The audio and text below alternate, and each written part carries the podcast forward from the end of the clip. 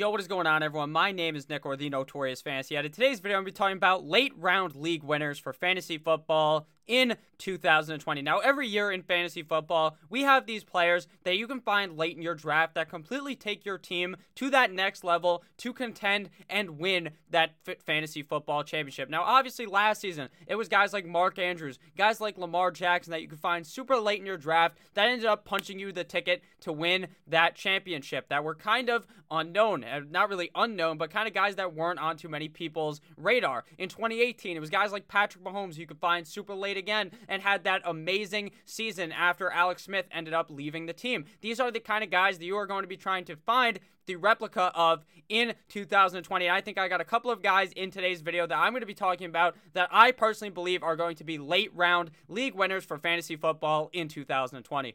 Now, before I get into the late round league winners for fantasy football in two thousand twenty, I'd like to ask you guys to please go down below and click that subscribe button. It's free, and I put out content every single day to help you guys win that two thousand twenty fantasy football championship. Today is going to be, this is the first video of the day. There's going to be multiple other videos coming out today, maybe one or two more, as well as while you're down there, check out my Patreon, patreon.com slash Notorious Fantasy has all of my rankings and all the stuff to help you guys win that two thousand twenty fantasy football championship. But without further ado, let's get right into it. Late round league winners for fantasy football in two thousand twenty. First guy I want to talk about today is Damian Harris, running back of the New England Patriots, who has been rising up draft boards rapidly at the current moment. F F P C A D P one hundred twenty point eight seven, five foot ten, two hundred sixteen pounds, out of Alabama, twenty-three point six years old. Last season was his rookie year, but he did not really play all that much, which is what we are going to get into in the next couple of minutes. four point five seven forty-yard dash, fifty-sixth percentile, sixtieth percentile speed score, seventy-fifth percentile burst score, and a twentieth percentile bench press.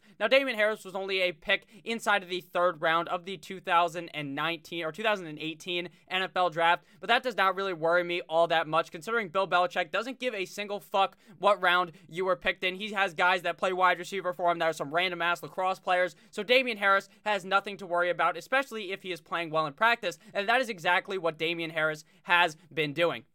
Reports out of training camp have been that Damian Harris is hitting their defense with the one two Floyd fucking Mayweather. They have he has been dominating in every facet of the game. Says Patriots run, or Patriots running back has stood out in every facet, including route running and pass blocking. He looks comfortable in his route tree. He is going to be a guy that has really risen up the draft boards. He was really going undrafted and was kind of just a guy that was a late round flyer that, hey, you take later in the draft. Maybe he becomes that running back one for the uh, Patriots, because last season a lot of people believed that was possible as well, but Sony Michel ended up staying healthy and Damian Harris just didn't seem ready. So Bill Belichick just didn't fucking play him. But now with Lamar Miller maybe missing time, Lamar Miller didn't look, seem like he's going to be practicing all that much. Sony Michel probably going to land on the P U P, physically unable to participate, which means that he is going to be missing times. So it seems like Damian Harris might be a humongous target in fantasy leagues super late in your draft, maybe in like the, the last round before you pick your kicker and defense. I think the highest he could even go is probably into the tenth round, since not many people know who Damian Harris was,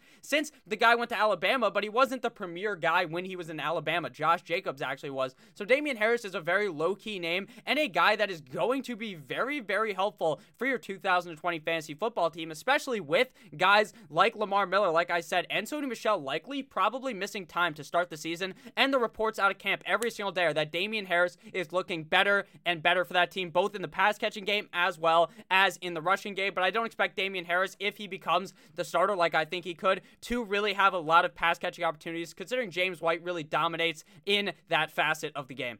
Looking at his stats, right now coming off the board, running back number fifty-five, pick one eighty-eight, round sixteen. Now, I do expect that to rise slightly. I drafted him a couple of days ago in one of my real drafts with my friends, one of my at-home leagues. I drafted him like the twelfth or thirteenth round, so I am high on him, so I made sure that I went ahead and got my guy, Damian Harris. Now, last year, I only played one game last season, so I figured why not even show his fucking stats? He didn't really do jack of all shit, but he was very productive in college, and I think that given the right opportunity here in New England, he could be very, very good for your fantasy team super late in the draft.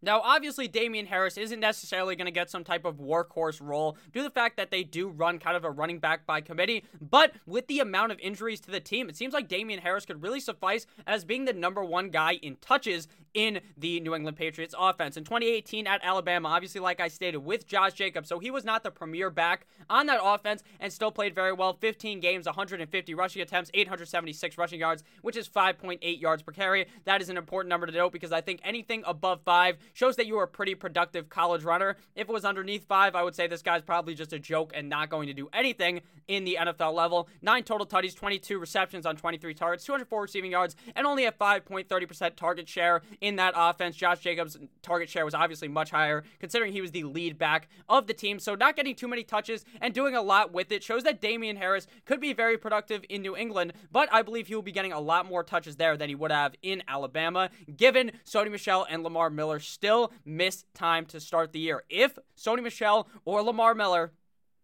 are healthy and they start the season, I think the Damian Harris train gets fucking derailed. But as of right now, Damian Harris is definitely worth that late round pick. Next guy to talk about on the board here is tight end Hayden Hurst of the Atlanta Falcons. Now, I understand Hayden Hurst right now, F F P C A D P is seventy-four point two. F F P C is high stakes fantasy football leagues. A D P is the average draft position, the seventy-fourth player off the board. But let me tell you, unless you're drafting with a bunch of sharp motherfuckers, t- Hayden Hurst just falls far later due to the fact that not many people know who he is. Obviously, formerly of the um, Baltimore Ravens. Now he's an Atlanta Falcon, getting traded over there after they ended up shipping off Mister Austin Hoop God to the Cleveland Browns. six foot five, two hundred fifty pounds, former first-round pick, twenty-seven years old, out of South Carolina. Go Cox.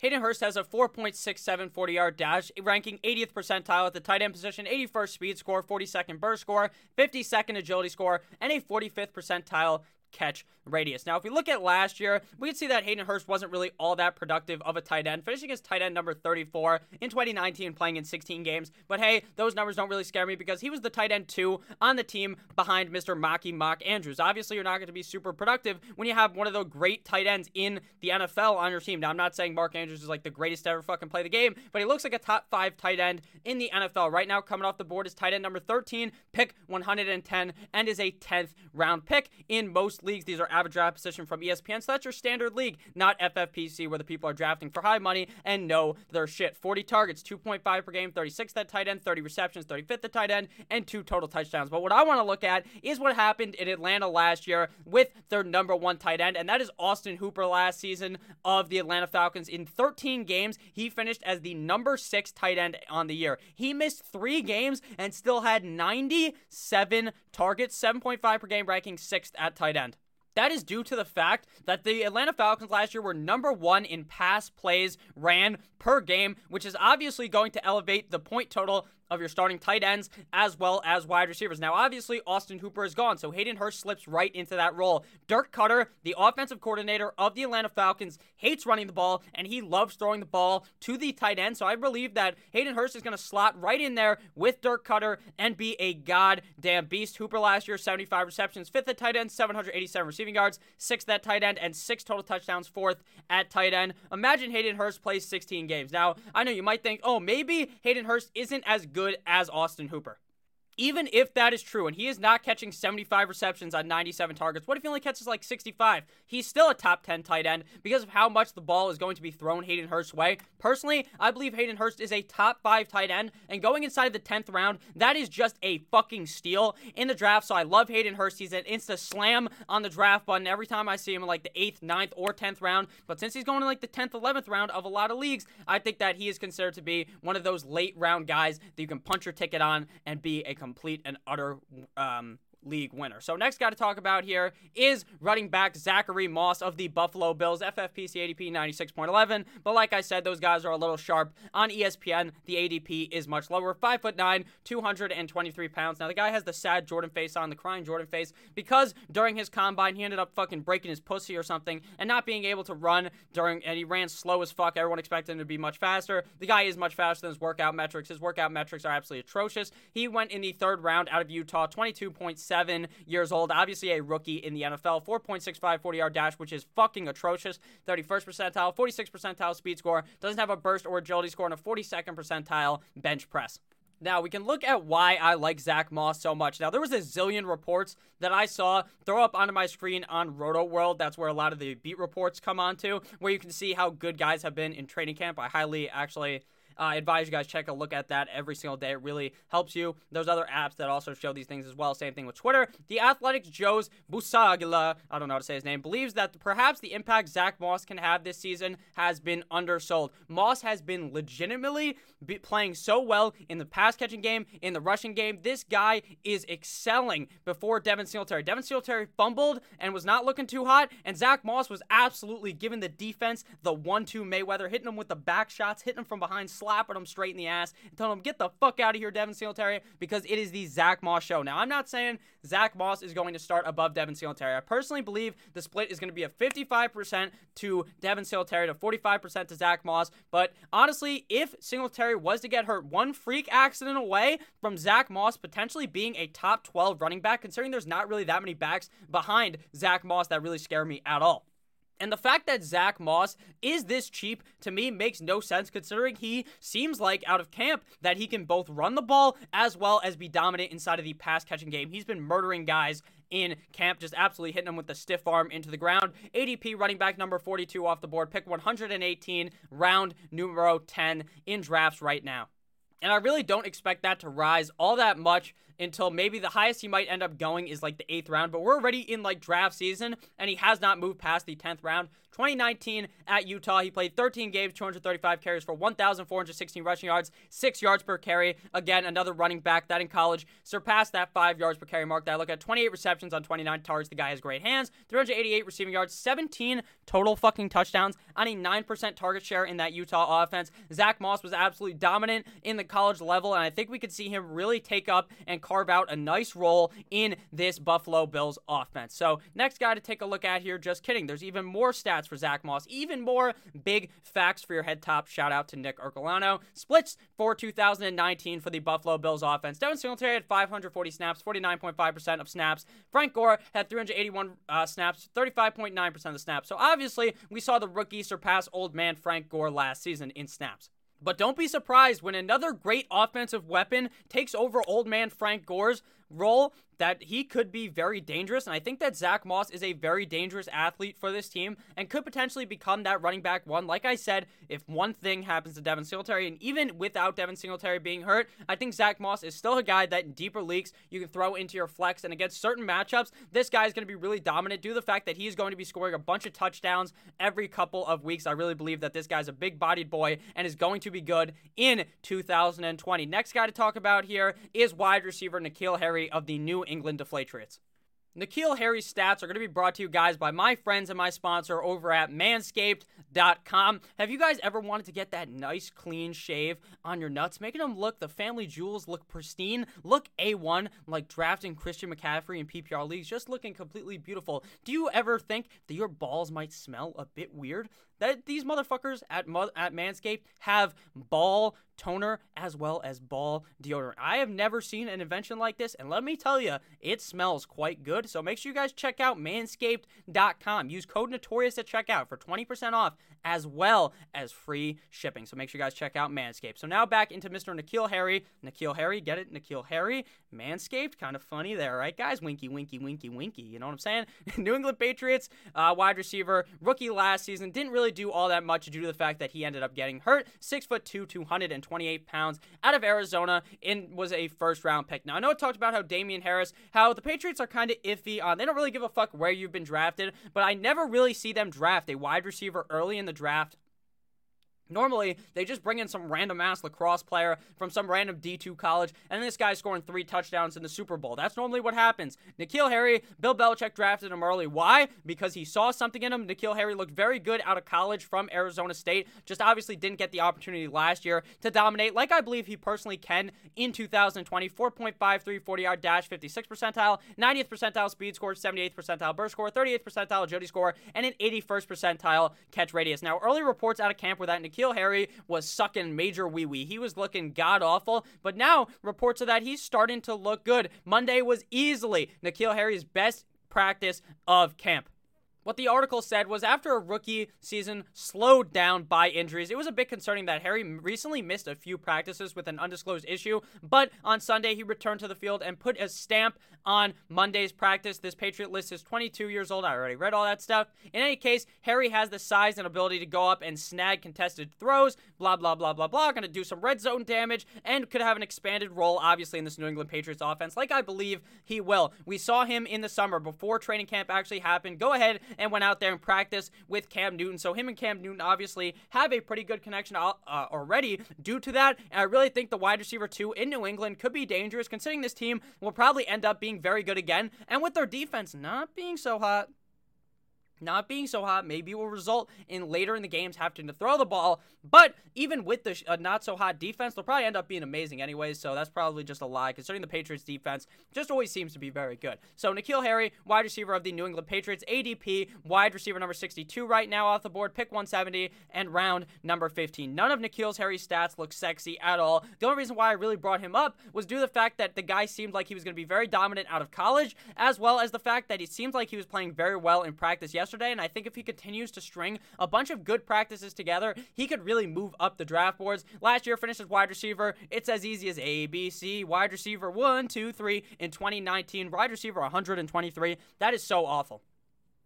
That might scare you away, but don't fret, because Tampa Bay Tom Brady just doesn't throw the ball to you unless you guys have that fucking chemistry, like oxygen to uh, hydrogen to make fucking, you know what? I don't think that's how you make oxygen. I just made a fool out of myself. It's like H two O. I don't know, whatever it is. But wide receiver number, number one hundred twenty-three in twenty nineteen in seven games. I'm not a fucking scientist. I'm a fantasy analyst. five point six P P R points per game, twenty-four targets, twelve receptions, one hundred five receiving yards, two touchdowns, three red zone receptions, and a nine point six zero target share in that offense. So obviously none of those numbers are going to make you want to fucking blow your load straight onto the screen when you draft N'Keal Harry. But I personally believe the player is much better than these stats, and I think he will have a breakout year in two thousand twenty in New England. His um, efficiency stats are also not super good. eight point eight yards per reception, four point four yards per target, eighty-three point three zero percent catchable target rate, and a fourteen point three zero percent contested catch rate. But I think coming into the year pretty much fully healthy, N'Keal Harry will be able to have a much better season than his rookie campaign in two thousand nineteen.